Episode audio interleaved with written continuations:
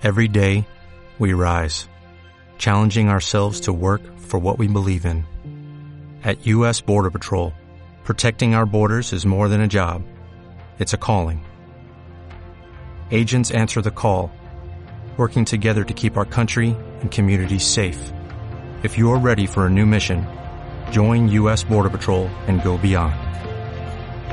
Learn more at cbp.gov/careers.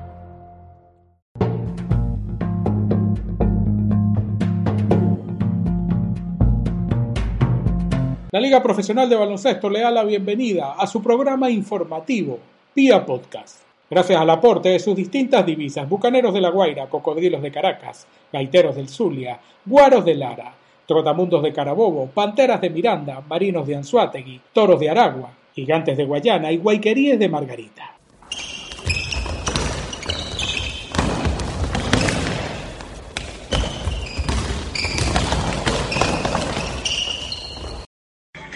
Feliz noche para todos ustedes, estimados amigos. Espero disfruten, puedan disfrutar la entrevista de hoy que es con el coach Bruno de Adesio, sí señor. ¿Cómo está coach? ¿Cómo le va? Siempre sonriente.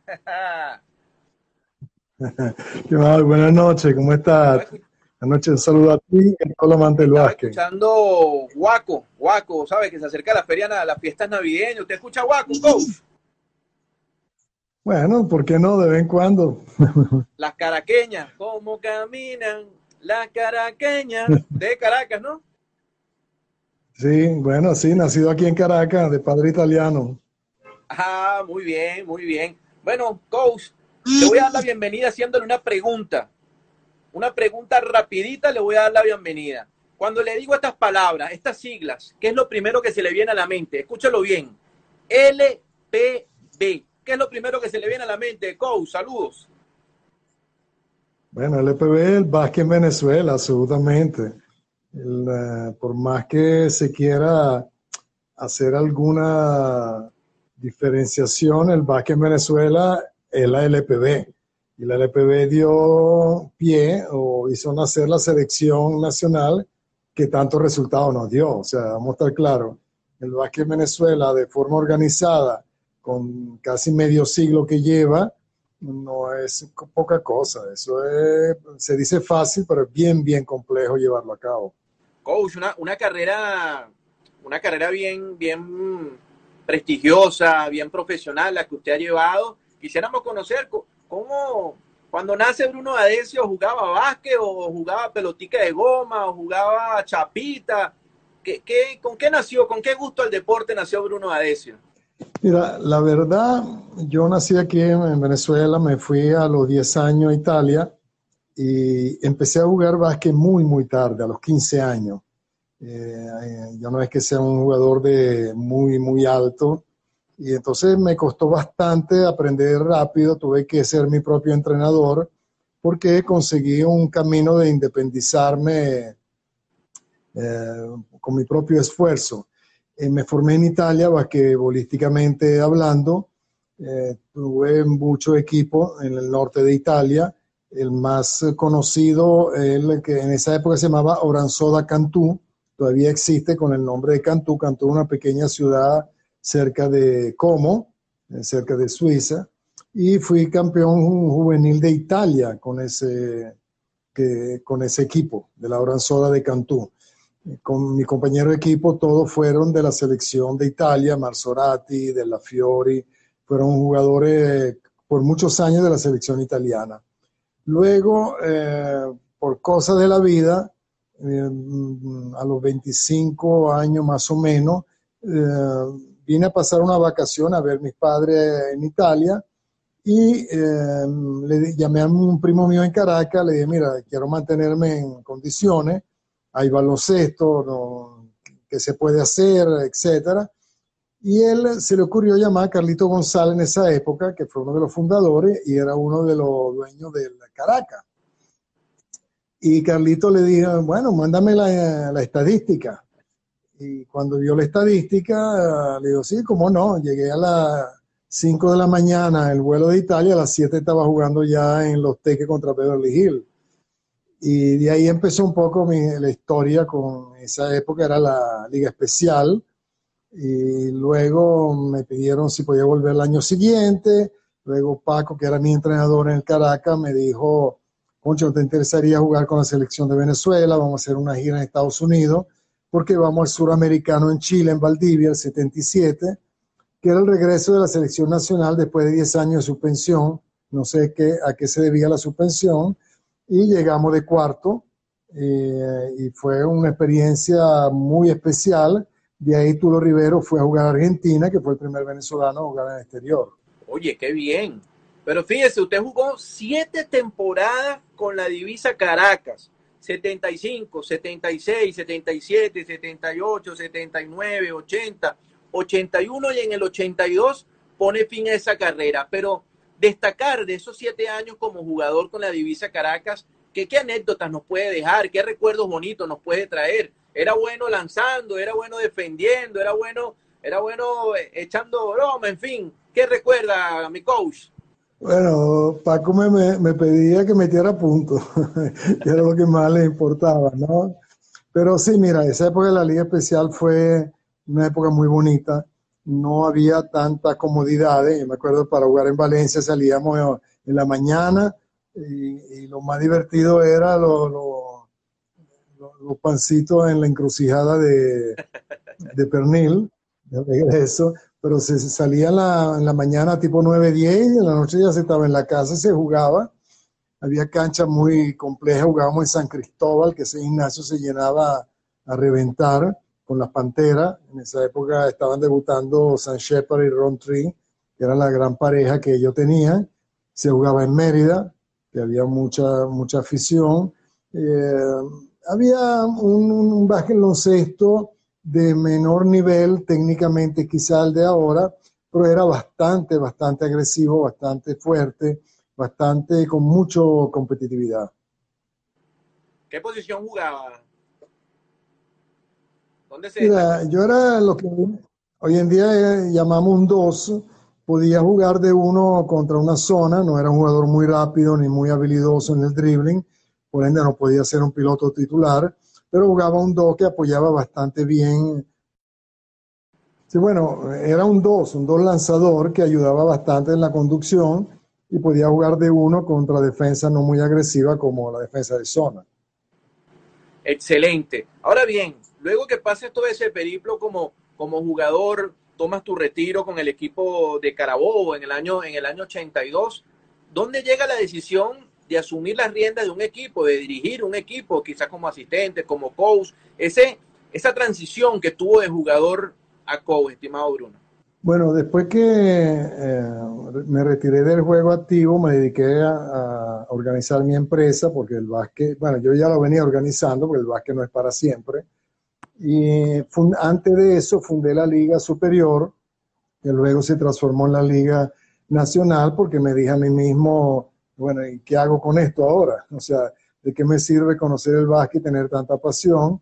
Y, y tuve como organizador, eh, iniciador de la Liga Superior, porque no quería ser directivo, y trabajé varios años ahí con el, equipo aquí de Parque Miranda, y en el año 89 eh, hice el debut en la Liga Especial con eh, Portuguesa, los Bravos de Portuguesa, que ese año contábamos con Cara Herrera, pero solamente hacia el final, y sorpresivamente eliminamos a Pantera y fuimos a la final contra Otamundo. ¡Wow! ¿Y qué recuerda esa final? Porque no he hecho el cuento completo, que, viene en esa final. Mira, ahí hay una anécdota bien curiosa, porque nosotros perdimos, eh, se jugaba 2-3-2, eh, nosotros perdimos los primeros dos juegos en Valencia, eh, regresamos a Guanare, perdimos el tercer juego, y me acuerdo de Nelson Jiménez, el cuarto juego, cruzó la cancha porque para ir al vestuario con la cava, que me imagino lo que llevaba adentro para festejar. Bueno, tuvo que hacer ese viaje dos veces porque le ganamos el cuarto, le ganamos el quinto y tuvimos que hacer el sexto y como ellos estaban seguros que no eliminaban, no habían reservado el Teodoro Cubaira. Y ese juego tuvimos que hacerlo en Maracay. Y entre otras cosas, yo tenía el eh, dueño de equipo en esa época, molesto que habíamos ganado y tuve que usar mi tarjeta de crédito para pagar el hotel en Maracay porque no quería que el equipo clasificara porque eran más gastos. Eh, sin embargo, bueno, en Maracay Trotamundo era muy superior y se fue campeón. Bueno, coach, voy a aprovechar de saludar a las personas que se están conectando. Joslen le dice agradecimiento a la LPB por estas figuras como ustedes que vienen y se conectan. También destacar los amigos que nos saludan desde Argentina, desde Chile, los compañeros Alejandra Benítez, atleta de selección nacional, saludos, todo el apoyo a nuestros deportistas, nos dice Vicosi, también gusto en verlo, Coach Bruno, la Pantera Eterna, le dice Huguito Guay, recuerda esas partidas en el parque de Simón Rodríguez, Tarzán Herrera, los técnicos, le dice Joslen. Bueno, mira, eh, yo lo que eh, aspiro y espero que podamos organizar nuestro baloncesto y que no sea solo un baloncesto de eventos, Okay, la misma LPB se hizo un enorme trabajo, la Liga Especial, pero no logró ir más allá de los 3, 4 meses de competencia y no logramos evolucionar como hicieron otros países como, como Argentina. Hay un trabajo en profundidad que hay que hacer en la estructura eh, para no ser un baloncesto de eventos, ser un baloncesto de clubes, de estructura, sobre todo eh, eh, ocupar todo el territorio nacional y darle vida a todas las canchas que están en todas las barriadas y en todas las urbanizaciones. Este es un trabajo malcomunado, profundo, que hay que hacer y algún día lo vamos a tener que hacer porque el baloncesto realmente en Venezuela, si no el deporte que más se practica, es uno de los que más se practica y uno lo ve cuando viaja en el interior del país, porque es muy sencillo, eh, una cancha de básquet, un balón, y creo que es las canchas, el deporte que tiene más canchas en el territorio nacional. En una época se hizo una investigación de, ese tipo. Bueno, hay que destacar los numeritos que nos da el estadístico Pedro Marrero. Fíjese esto, como entrenador, tiene 524 juegos dirigidos, 269 triunfos, 255 perdidos. ¿Con qué equipo estuvo? Con Portuguesa en el 88, con Pantera en la 90, 95, 01, 6, 12 Cocodrilos, un juego en semifinal en 1992, con Malteros en la 93-94, Bucaneros en la 2010 y Guayqueríes en la 2011. ¿Qué clase de currículo el que usted tiene, estimado Bruno Adesio? Y me gustaría que nos diéramos un paseo por esas organizaciones, con esos triunfos, con esas victorias, con esas lágrimas, con esas alegrías de Portuguesa, de Panteras, de Cocodrilos, de Malteros, de Bucaneros y de Guayquerías. Hagamos un resumen de esa historia viva que ustedes tienen en el baloncesto. Bueno, faltó Trotamundo. Ese año con Trotamundo, en el año 89-90, eh, fue un año espectacular. Trabajé con Camagüey Espinosa como asistente, vamos a estar claros. Pero fue un año que ganamos todo. creo que fue el último puro criollo que se hizo en Margarita. Eh, después, luego ganamos la, liga, ganamos la Liga Suramericana en la Asunción en Paraguay a mí me tocó dirigir los primeros dos juegos porque el, profesor Camagüey tuvo un percance en, el aeropuerto y no pudo viajar, sino llegar al tercer juego. Le ganamos el juego clave a Olimpia, que a la larga fue el que nos dio el campeonato. En todas han sido experiencias diferentes. Estuve con Marino a mitad de temporada sustituyendo al Che García, en una época que fue el último año de Harold Killing eh, uno de los últimos años de, Armando Becker. logramos clasificar cuando tomé el equipo, estábamos fuera de clasificación. En un año que me tocó trabajar con Maltero en Barquisimeto, eh, asumí el equipo que estaba en 10-0 o 0-10, mejor dicho, okay, y lo logramos por un juego, mm, no logramos clasificar, pero eliminamos en esa época Pantera, que era uno de los, de los equipos favorecidos. Eh, hay muchas cosas que recuerdo del baloncesto venezolano. Fui el primer jugador formado fuera en jugar. Luego vinieron varios como el griego Kominaski, Jimmy Flores, Parisi, eh, Omar Walcott, etc. Eh, fui el primer entrenador que venía de la liga. O sea, eso es un aspecto importante. Vamos a decir, de la liga, pasar a entrenador, fui el primero a nivel profesional. Fui el primero en dirigir su propio hijo ¿okay? con, con Pantera de, de, Miranda. O sea, hay muchos recuerdos que, aunque quiera, inevitablemente eh, viajan conmigo. Igual eh, trabajé como comentarista de televisión, de radio, o sea que tengo baloncesto por todos lados. nos hablan aquí las personas que se conectan, esa época con Panteras de Miranda, una época bastante eh, de victoria, con un récord bastante positivo, con un gimnasio repleto siempre aupando y apoyando ese equipo. ¿Qué, qué recuerdo bonito le queda esa época, esa trayectoria con Panteras? Saludos también a Omar Vizquel, nuestro guante de oro, el gran Bruno Adesio. Recuerdo de ir a verlo en los dos caminos. ¿Qué te parece lo que dice Omar Vizquel? Saludos, Omar. Zumba para ti. Honor que me hace, Omar, grandísimo. Mi hijo, muy admirador de, de él en su época. Mira, el eh, Pantera en el 95 de verdad fue el primer equipo que de último el año anterior quedó campeón. Creo que después la volvió a hacer Cocodrilo Lasaña, no recuerdo. Pero de verdad que nadie daba mucho por nosotros. En esa época se podía jugar o con tres importados o con dos si tenía un jugador que llamaban Granado. El Pantera del 95 fue un caso muy particular. De último quedamos campeones y no éramos evidentemente el mejor equipo, por lo menos el equipo en el cual la gente apostaba. Eh, el jugador que nos cambió un poco y nos, le dio el enfoque al grupo, además del gran trabajo de Víctor David en la cancha y en el vestuario, fue Dexter Schaus, el importado, que le dio un espíritu al equipo que le hizo creer que todo era posible. Una anécdota del primer partido, fuimos a jugar en Gaitero, en Maracaibo, y jugaba Armando Becker. Y perdimos el primer partido y Becker metió 38 puntos y de verdad que nos barrió. En la noche, en la reunión típica alrededor de la piscina del hotel, que se hace para drenar un poco, no me dejó empezar a hablar de este chavo. Dijo, coche, quiero la palabra, por favor. Y bueno, está bien, ¿cómo no? Y él dijo, un poco engorilado, como decíamos nosotros, dice, yo mañana marco Becker. Y si me hace cuatro puntos, coche, me voy. Me, va, me votan, yo no puedo estar más aquí. Bueno, bueno, está bien, pues, ¿ok? En efecto, el día siguiente al partido, el marcó Armando Becker. El primer, en el entretiempo, eh, Becker llevaba cero puntos Shaus retorcido en el vestuario que no podía con la fatiga, el estómago, etcétera.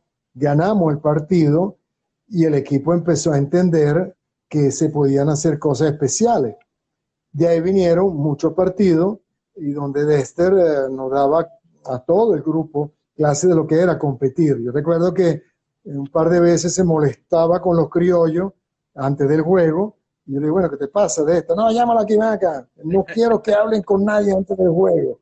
Dice, oye, pero son compañeros, son vecinos. Después del juego, antes del juego tenemos que ganar. Bueno, ese era el espíritu que al inicio molestó un poco, pero él dejó eso tan enraigado que quedamos campeón sin él. O sea, él no pudo regresar por un problema que tenía en Estados Unidos después que le dimos un permiso. Traímos de emergencia a Antoine Joubert, y aún así quedamos campeones con siete juegos uh, contra Marino. Esa celebración, e-, ese logro, esas victorias, lo recuerda como que si fuera ayer levantando la copa y dándole esas palabras al público. ¿Recuerda ese momento, esas palabras, que lo podamos revivir aquí en este momento? Bueno, yo me acuerdo que la primera persona que me encontré fue Carlito González, el hijo de Carlos González, y lo abracé y le dije, por fin. O sea, después de, tanto luchar, porque fue una temporada bastante compleja, y ahí se empezó a crear esa gran fanaticada de Pantera, que ha sido muy consecuente en todos los años, inclusive los años donde el equipo no le ha dado muchas satisfacciones. Lo que pasa es que esos tres juegos, el, séptimo juego, sobre todo aquí, eh, dejó, digamos, una huella. Yo me consigo gente todavía que me muestre el ticket, que por favor se lo firme, el, el, el ticket en el cual entró al partido. Esa serie también tiene otra anécdota en, Puerto La Cruz, que me expulsaron y en esa época todavía no estaba la regla que el coach podía estar fuera del, de, la, cancha, del recinto, tiene, tiene que ir al vestuario actualmente. Yo me puse detrás de la reja del lado opuesto y le di un celular, le dije a José Ovaldo que le diera el celular a, a Muñito, que era mi asistente, y bueno, hacía comentarios con él por teléfono, obviamente, el juego lo dirigía él, pero entonces las cámaras y los fotógrafos, el coche dirigiendo por celular, etcétera, y eso pasó en, esta, en esa misma serie final. bueno, coach, 8 y 26 de la noche, esto es la LPB al día, conversando con el jugador, con el coach, con el padre, con el técnico, con, bueno, un orgullo del baloncesto profesional venezolano, Bruno de Adesio. Aprovechamos para seguir saludando a las personas que se están conectando. Alfonso Domi, saludos para ti. El padrino Edwin Peña, saludos con su grupo Salcero, siempre activo y consecuente. El pana Samuel, saludos, profesor Bruno. A esta hora, estimado coach, vamos a abrir la, la, tanda de preguntas para las personas que se comunican y que por supuesto que están con nosotros en esta noche. Gustavo Maza, dile que te cuente su experiencia con Caracas, los ahorristas. Le mando un saludo a los dos. Gustavo Maza, saludos para ti. ¿Cuál será esa experiencia, estimado coach Bruno Adesio? La verdad que éramos un grupo, bueno, él era el rookie, ¿eh? No, tampoco es que tiene que, en esa época, eh, pero Gustavo hizo un gran trabajo. Eh, éramos muy unidos, la verdad que sí. De verdad que el recuerdo de, los barristas un recuerdo muy bello. Eh, como te repito, la, Liga Especial era, si se quiere, un poco más romántica, porque no había tanta comodidad, estábamos naciendo o creciendo, y de verdad que con la ahorrista tuvimos, eh, vamos a decir, una grande temporada y teníamos la, pepita ahí con Guayquería, que fuimos a dos, tres finales y nos la ganaron siempre. Nosotros decimos porque se nos iban los importados, Bill Collins se iba siempre en las finales. Nosotros le ganábamos todas las temporadas regulares y a veces hasta por paliza y perdíamos las finales eh, con Guayquería, gran mérito de Guayquería, obviamente gran equipo con los hermanos Leire, Luis Linder y Cúniga. Pero bueno, eh, eh, eso quedó siempre ahí como algo inconcluso. Por aquí Café Guayacanes te dice, uno de los pocos hombres del baloncesto que ha sido jugador, entrenador, patrocinante y directivo, el mejor lanzador del momento. Saludo desde Medellín, la gente de Colombia le saluda, estimado coach. no, qué bueno. Eh, con Colombia tengo un grato recuerdo también. Tengo un gran amigo en, Bogotá, de los Piratas. Eh, y de hecho, estuve el año pasado dándole una clínica a más de 120 asistentes y de, verdad que el, el básquet colombiano ha ido creciendo bastante. Bueno, lo estamos viendo, nos han ganado en varias categorías menores y hay que estar muy atento con ellos, inclusive en la selección de mayores. Huguito Guay, coach, el mejor importado que dirigió. ¿Alguna anécdota de la araña Ronnie Tonkin? Le solo pregunto a Huguito Guay. Saludos, Huguito. Mira, Ronnie, eh, yo hablaba mucho con él porque Ronnie era una grandísima persona. Eh, la gente cree que era un jugador controversial y, resulta que no, en la cancha no era para nada, era muy coachable, como decimos nosotros.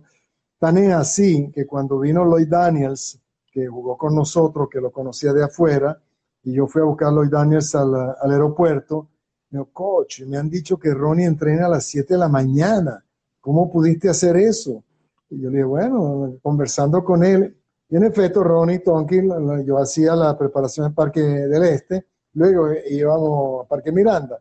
Hay una anécdota importante de un aspecto que no conocía de Ronnie. De regreso, después de hacer la parte física, eh, en forma de chiste, porque se trabajó duro, le digo a Ronnie, Ronnie, ¿cómo estás? ¿Te sientes cansado?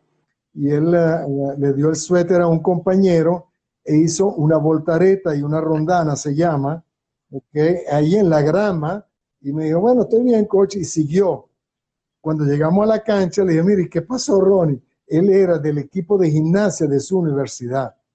Okay, el, eh, Ronnie tenía una, vamos a decir, un algo especial con los compañeros de equipo, por eso es que todo el mundo lo quería.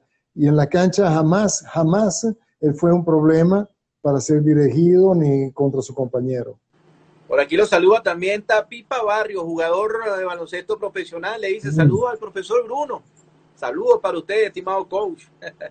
No, Tapipa, gran, recuerdo con él. Recuerdo que Tapipa lo trajo Espinosa. Estábamos entrenando en una cancha en, Los Teques y Tapipa empezó a jugar muy tarde, ¿ok? Pero mérito por él que hizo un gran trabajo y escuchaba muchísimo los consejos que uno le daba y bueno, y pudo hacer la gran carrera que hizo. Jorman Coach le dice desde Chile saludos, un gran entrenador con una visión de desarrollo importante. Espero verlo dirigir nuevamente. Vuelve a dirigir el coach Bruno D'Adesio. No se ha retirado aún. No, no absolutamente. Eh, ya con la edad no tengo ese afán que de que sea una, una liga profesional o algo altisonante. Eh, me gusta más transmitir no importa, con tal que haya un proyecto donde se pueda trabajar y no pensar solo en ganar, que siempre todo el mundo dice a mí me gusta ganar, como si a alguien le gustara perder, ¿no? Entonces se pierde el enfoque de lo que es desarrollar o hacer un proyecto, construir un club o un equipo en dos, tres, cuatro, cinco años. Si se presenta alguna oportunidad en ese sentido, bueno, con gusto, no hay problema.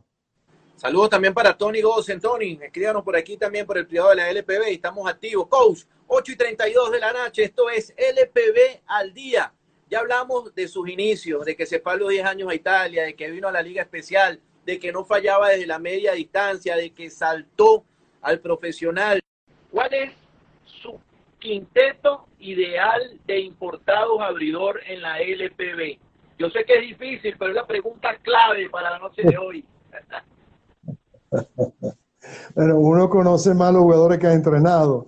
Seguramente en el, grupo estaría Ronnie Tonki, de Shaw, Ole Smith, obviamente, San Shepard, aunque luego es un, un venezolano. Y bueno, hay tanto importado que es difícil eh, dejar, dejar uno afuera sin castigar a otro. Eh, yo no sé que me faltaría un nombre. Bueno, le faltaría un nombre. Podría ser eh, Ronnie Tonky, Ole Smith, San Shepard, le quedaría uno. Louis Linder, era el verdadero playmaker, o sea, un hacedor de juego, además que era peligroso en su lanzamiento. Muchísimas personas quizás no lo han, no lo han podido, no lo han visto jugar porque eso era la época de la, de la Liga Especial. Entonces sería un quinteto bastante balanceado.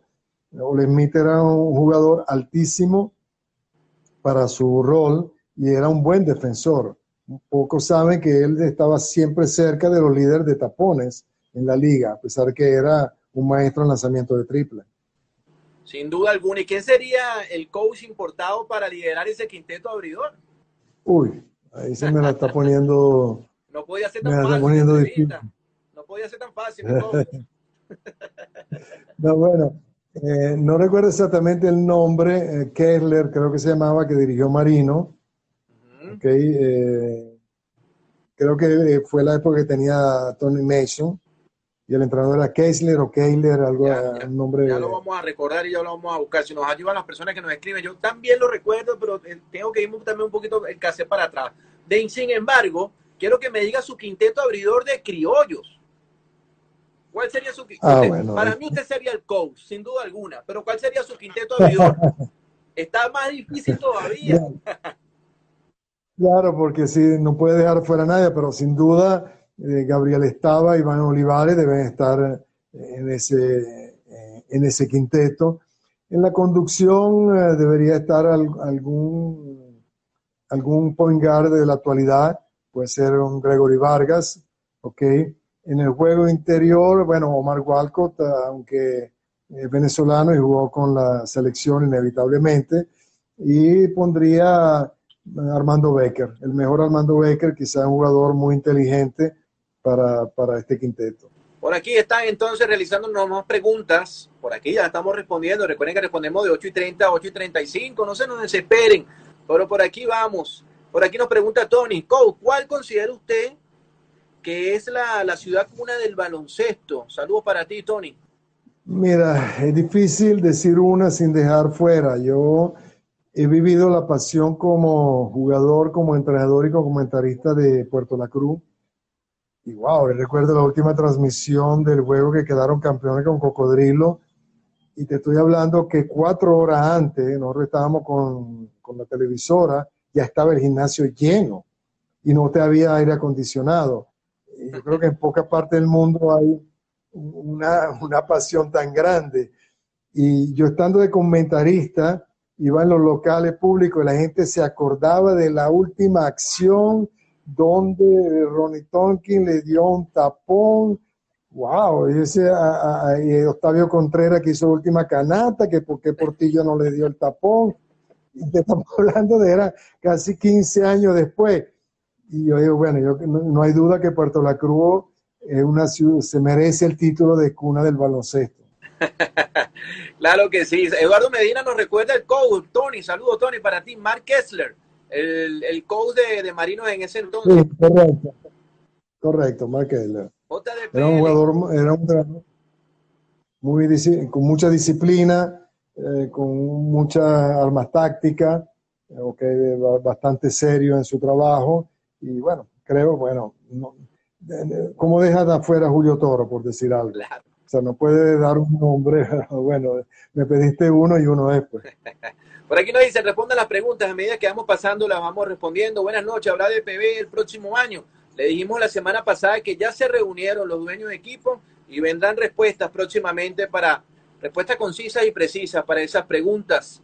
Por aquí también, ¿qué futuro ve para el baloncesto profesional? Saludan desde Barcelona, España, estimado coach Bruno Adesio. Mira, el uh, baloncesto profesional depende de unas variables que no controla lo directivo en sí deportivo. Depende de la economía del país, ¿okay? depende de circunstancias de movilidad.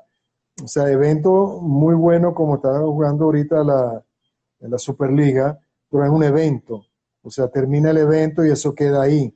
Cada quien va para su casa y qué vamos a hacer en las regiones, qué vamos a hacer en las ciudades que van a hacer en la, en, la barriada, en todas esas canchas. Es el baloncesto que puede, nos puede dar la estabilidad y impide que vayamos a una Olimpiada cada 20 años.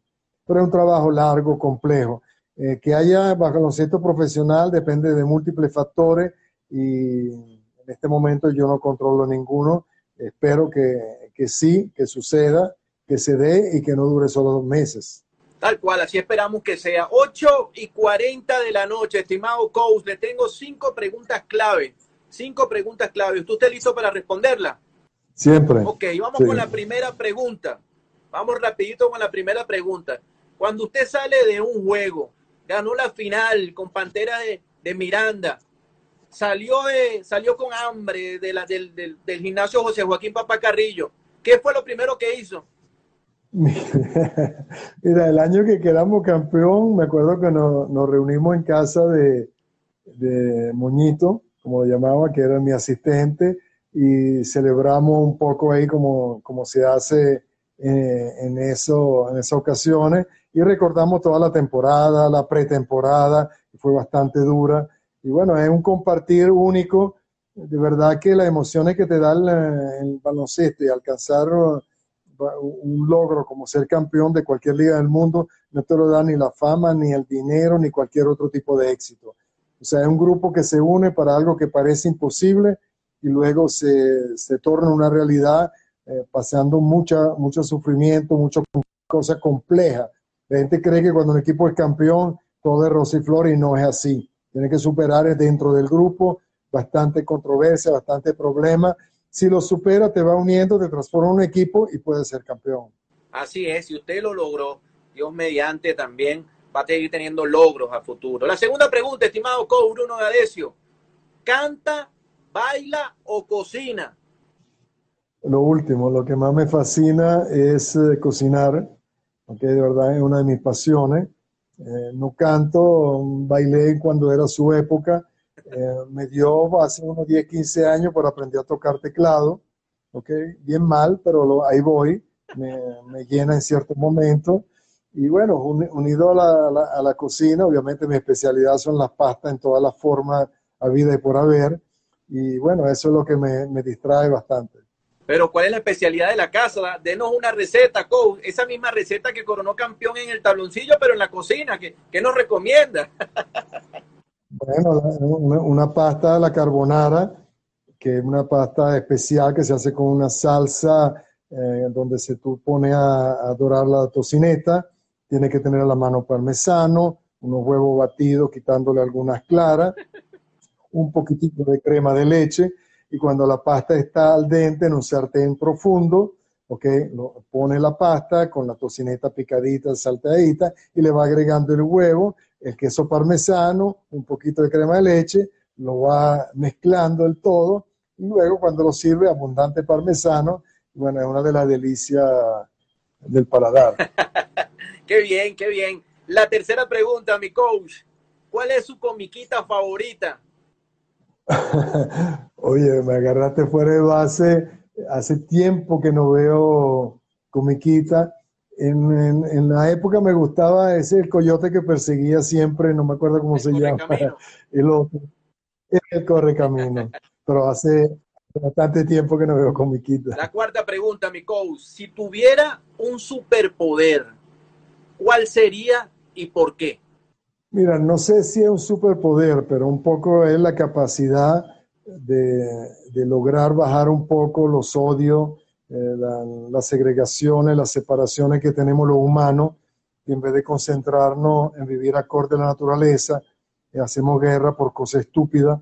Entonces no sé cuál sería ese poder, quizá mm, subir el nivel de conciencia de, del ser humano, del despertar, de ver, de no perdernos en tonterías, en estupideces, que por ahí se nos va la vida. La quinta pregunta, mi coach Bruno D'Adesio. ¿Qué ha significado para usted el baloncesto? Wow, es fácil decir todo. Mira, cuando yo estuve en Italia, yo estuve solo, por razones que mis padres estaban aquí de inmigrante, no tenían cómo venirse. Y el baloncesto me, me permitió salir del colegio interno donde estaba, independizarme, valerme por mí mismo, porque yo empecé a jugar mm, vamos a decir que profesional de 16, 17 años, me pagaba mi estudio, mi residencia, mi comida. Luego yo no nací, no empecé como jugador, como un lanzador. Me tuve que construir porque vi el entorno que lo que toman en cuenta es que mete punto. Y bien o mal ahí eh, te contratas más y ganas más. Entonces tuve que estudiarme a mí mismo, enseñarme a mí mismo, analizarme, y eso me ayudó luego en la vida a tratar de analizarte en lo que vas haciendo, en el trabajo, en el estudio, en las relaciones con las personas, en la empresa. El hecho de, eh, de estudiarte, de verte, de analizarte, es un poco lo que decía un señor llamado Sócrates hace muchos años, conócete a ti mismo. Yo lo logré o lo traté de lograr o sigo siendo a través del baloncesto. Así mismo, Coach Bruno Adesio, estamos conversando con usted aquí en arroba LPB al día. Esta entrevista que estamos realizando la noche de hoy en nuestra bio, el pana Lois Marín preparó un podcast para que usted pueda volver a disfrutar de esta entrevista y seguirnos a través de nuestras redes sociales arroba LPB al día. Mi pana Lugo nos pregunta nuevamente, se me fue la luz y no sé si me respondieron. Bueno, Lugo, respondimos que ya la semana pasada se reunieron los dueños de equipos, conversaron de realizar una segunda reunión para poder dar una fecha tentativa de cuándo pudiera ser la Liga Profesional de Baloncesto. De igual manera, Lugo, en nuestra bio, en nuestro feed de Instagram, está la nota de prensa completa de lo que fue esa actividad. Estimado Bruno Adesio, 8 y 45 de la noche, como jugador, ¿cuál fue el gimnasio y el jugador con el que le costó más descifrarle esa técnica de juego para poder anotar sus puntos? Y en cuanto al gimnasio, ¿cuál fue ese gimnasio donde usted más la tuvo con usted desde la larga distancia? De gimnasio tengo una anécdota muy particular.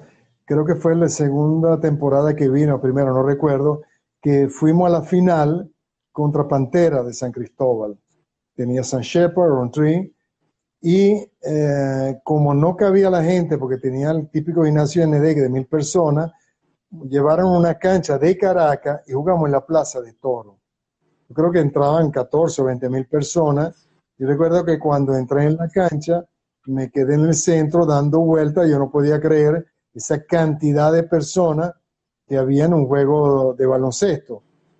Luego, eh, obviamente, Pantera quedó campeón, tenía esa pareja, era el Shepard de verdad, o sea, era el Shepard con una velocidad increíble, con una capacidad atlética enorme, y eh, me recuerdo que Paco, visto que la cosa se nos complicaba, me quiso probar a jugar de piloto. Bueno, yo creo que duré dos o tres bajadas porque no llegaba a cruzar la media cancha. Él era demasiado rápido y yo no era tan habilidoso en el dribbling. Y verdad que me acuerdo que Paco decía que sobre la rapidez de Sam, dice, mire, ese tan rápido que te noquea y no sabe quién te golpeó.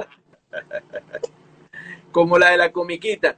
Y como coach, Bruno, como coach, ¿cuál, ¿cuál fueron esos importados, esos jugadores criollos que, que con los que más viviste. Sabemos que te coronaste campeón con Panteras y ya hablaste de eso, pero siempre hay un jugador con el que te identificaba, al que le tenías que dar la bola en ese momento clave. Mira, yo dirigía a Gabriel, estaba en dos oportunidades, y es el jugador que tenía el timing, el pulso del juego eh, superior a todo lo que he conocido. ¿A qué me refiero? Que él cuando veía que o una ventaja se iba cortando o el otro equipo te estaba sacando una ventaja importante, cuatro o seis puntos, él no escuchaba nada, se salía de, cualquier esquema, agarraba el balón y él se encargaba de enfriar el contrario. Él sentía eso absolutamente, yo lo empecé a conocer y había que dejarlo hacer. Si él podía posteaba, si no era un lanzamiento de, larga distancia. es un jugador que más me impresionó en tener el pulso del partido. También destacar, coach, ¿cuál cree usted que sería el sistema de juego ideal para, para conseguir una victoria y la más difícil de descifrar? Usted como coach de tanta experiencia, lo que enseña en los cursos que ha dado, en toda esa, esa formación que le viene dando a esas jóvenes promesas de, de la dirección y del juego. Mira, yo en la charla y, en los talleres que doy, digo algo un poco controversial, en contracorriente. Yo no creo en filosofía de juego. Muchos entrenadores personas dicen, no, mi filosofía de juego es tal y cual. Yo pienso que un entrenador tiene que tener toda la herramienta y va armando o estructurando el equipo acorde a la capacidad de los jugadores que tiene. O sea, tú, puedes decir, a mí me gusta presionar, pero si es un poco de tipo alto y lento, ¿qué vas a presionar? O sea, vas a tener que jugar una zona o ver dónde tú eres más fuerte. Entonces un coach analiza lo que tiene y adapta, tiene que tener la herramienta para adaptarse a ese juego. Si no tiene centro y tiene un buen perímetro, bueno, jugar a presión y un juego más abierto. Si tiene centros eh, alto y poderoso, hará un juego un poco más calmado, tratando de aprovechar la fortaleza. Entonces, eso de tener una filosofía de juego eh, para mí, cuando estudia el baloncesto, te das cuenta que es un no sentido. O sea, tú analizas los jugadores que tiene y eso vale para muchos deportes, fútbol igual. Tú puedes querer jugar de una manera, pero si no tienes material, tienes que adaptarte al material que tiene. Así también como se ha adaptado coach, la familia viene de ser jugador, viene de ser coach, viene de ser entrenador, dirigente, ¿Cómo ha sido ese, ese aceptar de la familia a este deporte tan bonito como es el baloncesto? Ha sido un apoyo permanente. Sabemos que fuiste campeón con tu hijo y eso es algo bien bonito. Esa, esa fraternidad, háblanos de ella, por favor. Pero mira, cuando uno tiene actividades como el baloncesto y otras actividades donde tiene que viajar continuamente, eh, tiene que eh, tener un régimen de descanso, un régimen de comida, etcétera. Todo tu entorno tiene que adaptarse inevitablemente y obviamente el entorno tuyo tiene que compartir la presión. O sea, es muy difícil tener un núcleo familiar donde alguien diga no me gusta el deporte. Entonces, eh, vamos a decir que es una adaptación mutua de todo el núcleo de lo que tú estás haciendo, de la actividad, de los ritmos, porque son ritmos diferentes, así como otras actividades como un policía, por decir algo, hay ritmo de vida que el entorno se tiene que adaptar, porque si no, no tiene sentido convivir. Sin duda alguna, 8 y 51 de la noche estamos conversando con el coach Bruno Adecho. Llegó el momento de darle retroceso al cassette, de visualizar este momento, coach. Vamos a revivir el momento más clave en su carrera como coach, que fue cuando logró coronarse campeón. Entonces, rápidamente, el coach Bruno Adecho. Estamos en el gimnasio José Joaquín Papá Carrillo en el Parque Miranda. Bruno Adecio pide tiempo, llama a sus jugadores, le dice a Dexter Chau, que es el que va a tener la pelota, con Víctor David cuando se la saque de fondo, desde la mitad de la cancha saca el equipo de Pantera. Bruno está dando indicaciones con las manos, hace más señas que un fiscal de tránsito, saca la esférica, Víctor David Díaz la juega con Dexter Chau, queda un segundo para lanzar, la lanza, mete de tres y Panteras de Miranda es el campeón con un zumba. Ganó Panteras de Miranda. Vamos rápido a entrevistar al coach Bruno Adesio. Coach, coach, con esta algarabía, ¿qué significa para usted ser el campeón de Venezuela, de la LPB con Panteras de Miranda? Sus palabras para todo el país. Bueno, antes que todo, es un agradecimiento enorme a los jugadores, que ellos son los protagonistas de eso. Después viene el, público, la afición, que ha estado contigo cuando eh, ha perdido o cuando necesitaba el apoyo. Y de verdad, eh, la felicidad no cabía en el pecho, no cabe en el pecho. Qué genialidad, coach. 8 y 55. De verdad que revivir todos estos momentos con usted ha sido todo un lujo. En este tiempo de cuarentena, de pandemia, su mensaje para todo el país, su mensaje para todos los amantes del baloncesto. Las cámaras son solo tuyas. aquí en LPB al día. Tus palabras, estimado Bruno. No tenemos que esperar una supuesta condición ideales. tenemos que estratégicamente analizar la situación que estamos viviendo por, por como sea y trazar una estrategia adecuada para, adecuada para superarla, sea en lo personal, sea como sociedad. Sea, no esperar que va a venir el momento ideal porque eso no existe. Siempre va a haber algún problema o alguna circunstancia que superar. Entonces tenemos que trazar estrategias, ser guerreros, superar las adversidades y de esa manera podremos salir de la situación que nos encontremos personal o como sociedad. También esas palabras que se sumen a la práctica del baloncesto, todas las personas que quieren hacer deporte en este retorno a las actividades es muy importante hacerlo con las medidas preventivas necesarias, coach. No, sin duda, es, en la circunstancia nos está dictando que hay un peligro. Sí, con la, con la medida adecuada, correcta, ok, no vamos a dejar de ser nuestra actividad, pero bueno, tomando en cuenta la circunstancia que es real la que tenemos ahorita. Le damos las gracias por compartir de una hora de mucha emoción de buen baloncesto. Muchísimas gracias, coach. Sí, gracias a ti, gracias a la LPB. Ojalá puedan volver los momentos y la estructura adecuada. Ojalá se den los pasos indicados. Y bueno, un gran saludo a toda la afición que yo sé que está ansiosa de LPB y, y todo volverá la estructura adecuada para que se pueda dar buen baloncesto y como lo digo, Muchísimas gracias entonces, coach. Feliz noche, feliz Navidad, feliz Año Nuevo y esperamos verlo pronto a través de las pantallas de LPB al día. Muy buenas noches. Un abrazo a todos, gracias.